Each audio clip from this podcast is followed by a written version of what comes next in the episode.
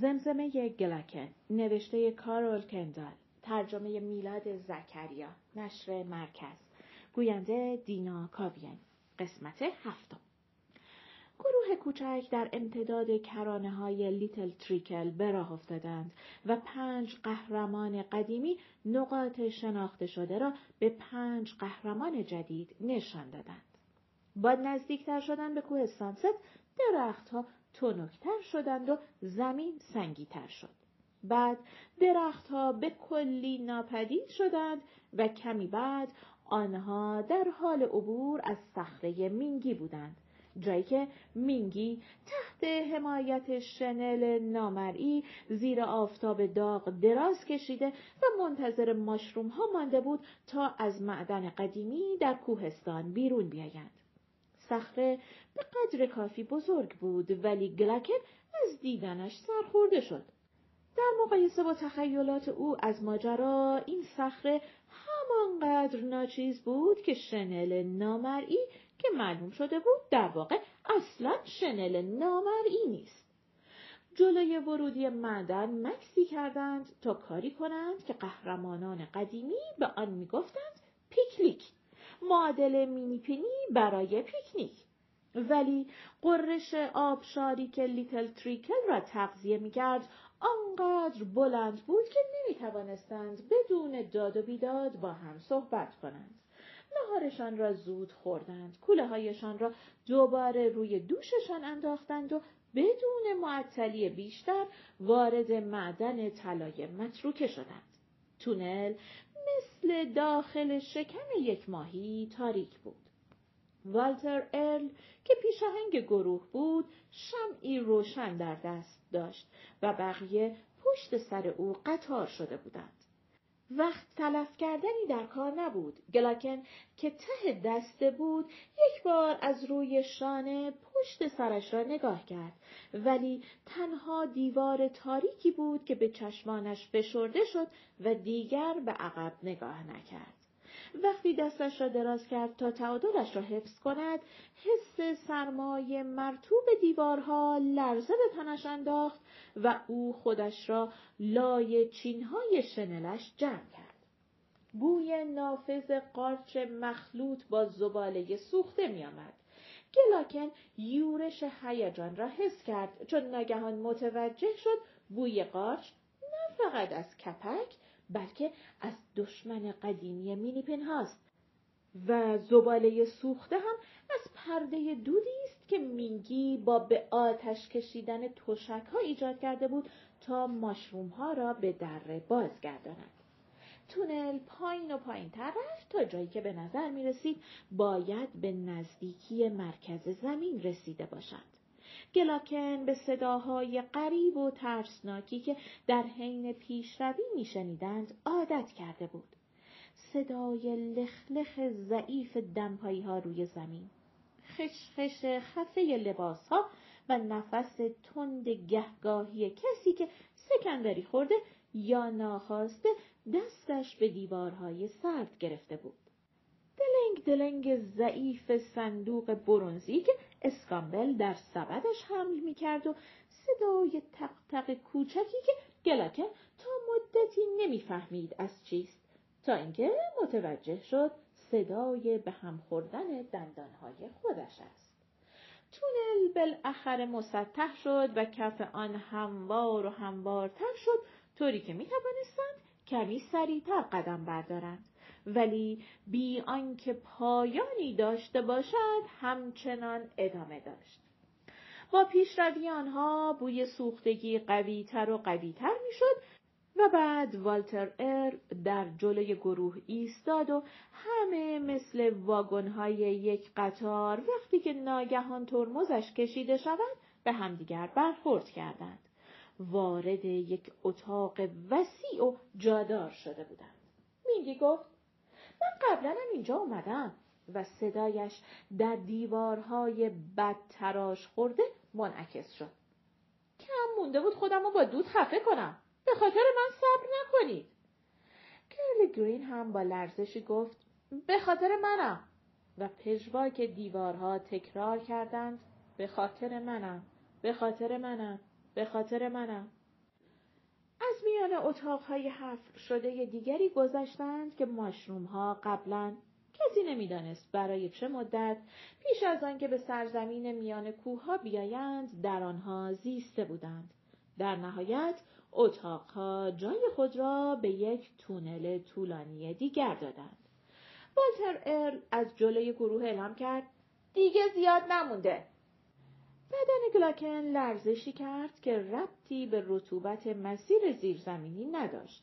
آنها هر لحظه از آنچه می شناختند دورتر می شدند و به دنیایی می رفتند که تنها واقعیتش تقتق برخورد دندانهای خودش بود. انگشتی از ترس روی ستون فقراتش کشیده شد. در این برهوت عظیم که والتر ار برایشان توصیف کرده بود چه می توانستند بکنند؟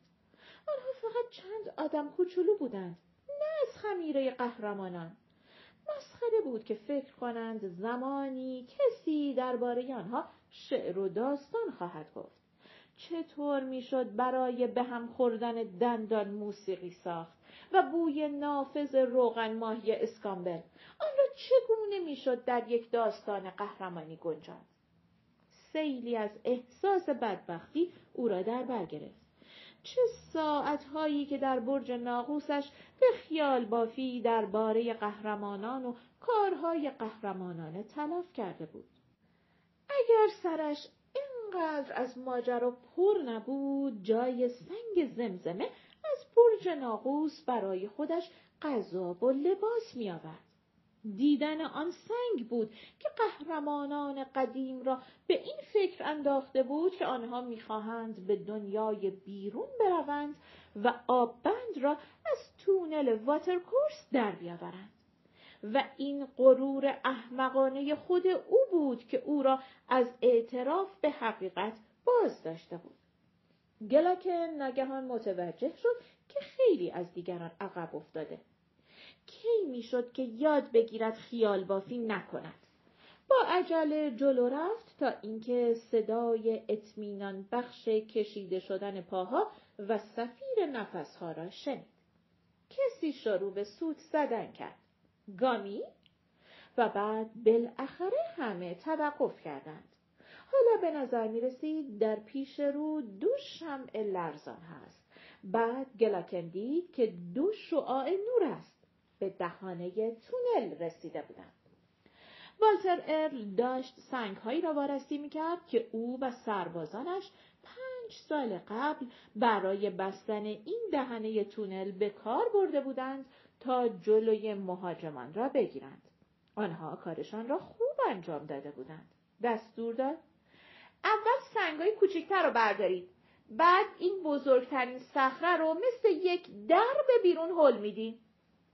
کوله بارشان را زمین گذاشتند و در شلوغی فضای تنگ تونل مشغول کار شدند. هوا به سرعت گرم و خفه می‌شد. خورشید با دندانهای تیزش از تمام شکافهایی که هر لحظه بیشتر در گوشه و کنار در سنگی باز می شدند آنها را می گزید. والتر ارل گفت همینقدر کافیه. مینگی، گامی، به من کمک کنید این صخره رو حرکت بدیم. بقیه از سر را برن کنار. صدای حرکت پاها آمد و بعد مکسی شد و بعد دوباره صدای والتر ارل به گوش رسید. یک، دو، سه، هل بدید. دوباره یک، دو، کلاکن کنار دیوار چنباتمه زد و چشمانش را در برابر روشنی خورشید بست. ناگهان حس کرد تونل جای خوبی برای ماندن است. وقتی که صخره کنار می رفت آنها مجبور بودند قدم به آن دنیای دیگر بگذارند. سه هل بدید. صخره تکانی خورد و مقداری بسیار اندک حرکت کرد. سنگ های کوچکتر با سر و صدا توی تونل ریختند. والتر ارل گفت به کمک همه نیاز داریم. شونه هاتون رو به کار بگیرید. و بعد همه کنار هم جمع شدند و سنگ قولاسا را هل و فشار دادند. یک، دو، سه، هل. یک، دو، سه، هل به نظر می رسید باید تا ابد زور بزنند تا اینکه بالاخره با صدای خراشی زجرآور صخره عظیم از پیش رویشان کنار رفت و مانند یک در بزرگ عقب رفت و باز شد. یکی پس از دیگری بیرون رفتند و روی دامنه سنگی کوه در اوج گرمای خورشید سوزان در غرب ایستادند. خورشید زربان و نبز داشت و سرمای مغز و استخوانهایشان را در لحظه ای خشکاند. گلکن پلک زد و پلک زد تا از شر هزاران نقطه بنفشی که پیش رویش پرواز می کردند خلاص شود. وقتی بالاخره توانست ببیند نزدیک بود با شیرجی دوباره به درون تونل برگردد. در برابرشان یک بیابان پهناور خاکستری قهوه‌ای از هر طرف تا جایی که چشم کار می‌کرد گسترده شده بود. در آن هوای لرزان از گرما هیچ چیز نمی جنبید. اینجا سرزمینی آری از زندگی بود، مکانی برای مرگ. والتر ارل گفت سفر روز اول تمام شد ولی صدایش که در تونل آن تنین اطمینان بخش را برای آنها داشت در برهوتی که در برابرشان گسترده شده بود بیرمق و ضعیف به گوش می رسید. پنج در روزگار زمزمه اینطور گفتند ولی که باور می کند؟ گلاکن آن دوران می توانست با یک زنگوله کوچک طلایی هر کاری بکند و در یک روز تعطیل دلپذیر او لاف زد که می‌تواند یک مزرعه نی را درو کند و این کار را کرد ولی زنگوله نیهای به زمین ریخته را جمع نمی کرد و گلاکن و اهالی دهکده نه چندان با خوشحالی بقیه روز تعطیل خود را صرف این کار کردند و این یکی را من باور می کنم. قصه علکی روایت شده توسط گلاکن برای گلاکن تا گلاکن از همان دوران تا حالا. دقایقی طولانی زیر آفتاب سوزان ایستادند و به پایان دنیا خیره شدند.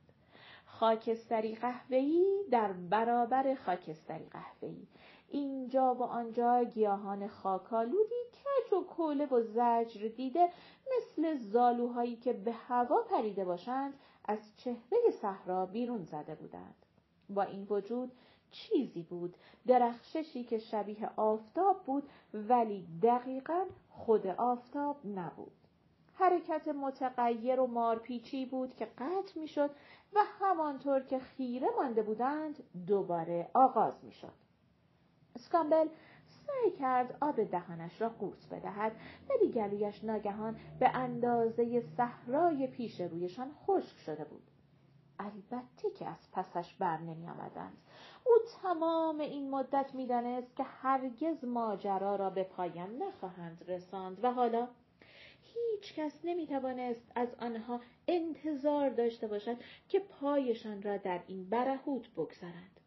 واضح بود و اصلا جای سوال نداشت.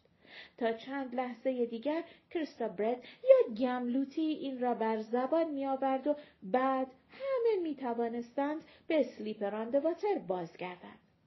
والتر ارل پرسید کمکی هست که از دست ما بر بیاد؟ سر پنج قهرمان جدید مثل عروسک های خیمه شب به سمت او چرخید.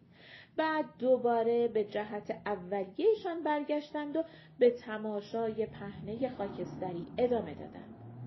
سکامبل حس کرد سیب آدمش تکان می‌خورد و گردنش را قلقلک می‌دهد ولی صبر کرد کس دیگری لب باز کند و بگوید که البته این پنج آدم کوچولوی واترگپی حریف این سرزمین که در کمین نشسته تا آنها را ببلعد نیستند. اگر پنج ماهی لیز را توی یک گودال پر از شن میانداختی و منتظر می‌شدی شنا کنند زودتر به نتیجه می‌رسیدی تا اینکه پنج مینی پن را به این صحرای آفتاب سوخته بفرستی والتر ار با صدایی گرفته گفت پس براتون آرزوی موفقیت و بازگشت سریع می‌کنیم. معده اسکامبل منقبض شد. هنوز هیچ کس کلماتی را که او می‌دانست باید ادا شوند بر زبان نیاورده بود. آنها چه مرگشان بود؟ یعنی حتی گملوتی هم متوجه نبود؟ کرلی گرین با تردید گفت ما می‌تونیم شب همینجا بمونیم اگه شما اگه شما دوست داشته باشید کسی پیشتون باشه. اسکامبل دهانش را باز کرد ولی کریستا برگ از او سبقت گرفت. با صدای خفه گفت نه ما خوبیم. و معده اسکامبل که لحظه ای امیدوار شده بود جایی نزدیک زانوهایش سقوط کرد. ولی اسلیپری ها باز هم معطل کردند که باز هم خداحافظی کنند و آخرین توصیه ها را به آنها بکنند. والتر ارل گفت این حقایق مسلمه که به کارتون میاد. هرگز به شاید و ممکنه و شک و تردید تکیه نکنید. کرلی گرین اضافه کرد. ولی اگر حقیقت مسلمی براتون نموند جملات قصار ماگلز رو باز کنید و ببینید اون تو چی نوشته. کیک های ماهی که براتون گذاشتم امشب و فردا صبح بخورید ولی اگه زیر آفتاب موندن دیگه نخوریدشون. و شمشیراتون رو حتی وقت خواب دم دستتون نگه دارید. هر وقت خطر برسه اونا خبرتون می‌کنن. مینگی صندوق پول را باز کرد و یک مشت سکه از درون آن بیرون آورد. ممکنه اینا به کارتون بیاد.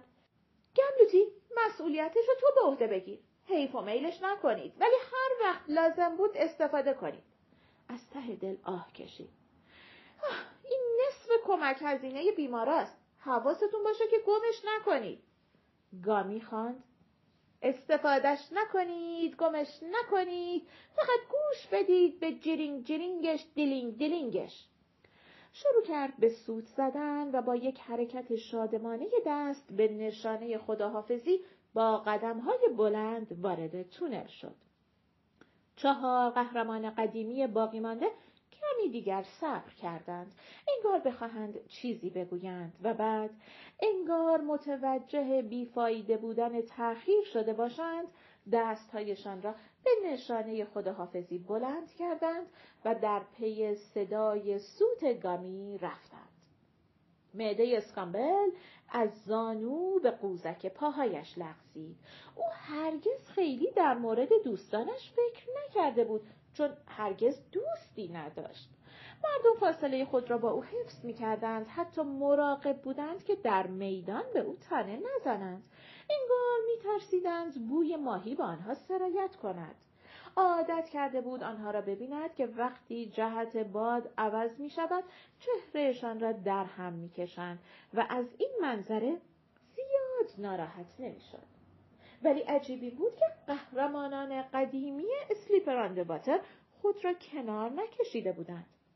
آنها بوی ماهی او را مثل مثل یکی از حقیقتهای والتر ارل پذیرفته بودند. حالا که فکرش را می‌کرد احتمالا همه آنها پس از آنکه تقریبا در سیل غرق شده بودند بیش از یک ذره بوی ماهی گرفته بودند. همین فکر کافی بود که خلقش را باز کند. گملوتی با لحن تهییج کننده گفت خب پس فکر کنم دیگه می‌تونیم مشغول شیم. اسکامبل تصمیم گرفت با کریستا برد یار شود که به نظر می رسید بیشتر از بقیه می که چه کار دارد می کند. ولی طوری شد که گلاکن همراه کریستا برد از دامنه کوه پایین رفت تا دنبال آب بگردد. سیلکی و گملوتی هم نشستند تا محتویات جعبه گیاهان دارویی را وارسی کنند. این شد که اسکامبل طبق معمول با بوی ماهی تنها ماند. شانه های دردناکش را بالا انداخت و با احتیاط کمی از دامنه کوه پایین رفت. عجیب بود. چند لحظه قبل آن درخشش آنجا بود ولی حالا دیگر نبود. کف دشت دلگیر و مرده زیر پایش بود. در حالی که چشمانش مثل ماهی های پرندهی که در یک حوز گیر افتاده باشند توی سرش به این سو و آن سو می‌رفتند پایینتر رفت تا از نزدیکتر به گیاهانی که به زمین خاکستری قهوه‌ای چسبیده بودند نگاهی بیاندازد. صبر نکنید که از گرسنگی به حال مرگ بیفتید تا بعد دنبال غذا بگردید. این چیزی بود که آن یکی که اسمش مگلز بود بارها و بارها گفته بود. گفته بود شکم خالی رد پا به جا نمی‌ذاره و گشتن دنبال تروب سفید توی جویبار فایده نداره.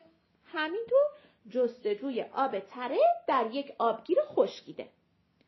توصیه ها و هشدارهای دیگری هم درباره غذا بود. چه روز و چه شب از شب گیاه دوری کنید حذر کنید از گیلاس های سرخ و سخت. بپرهیزید از توتی که سبز براغ آن را برگ درخت. وگرنه جان می‌دهید. وگرنه جان می‌دهید بسیار سخت. پایان قسمت هفتم.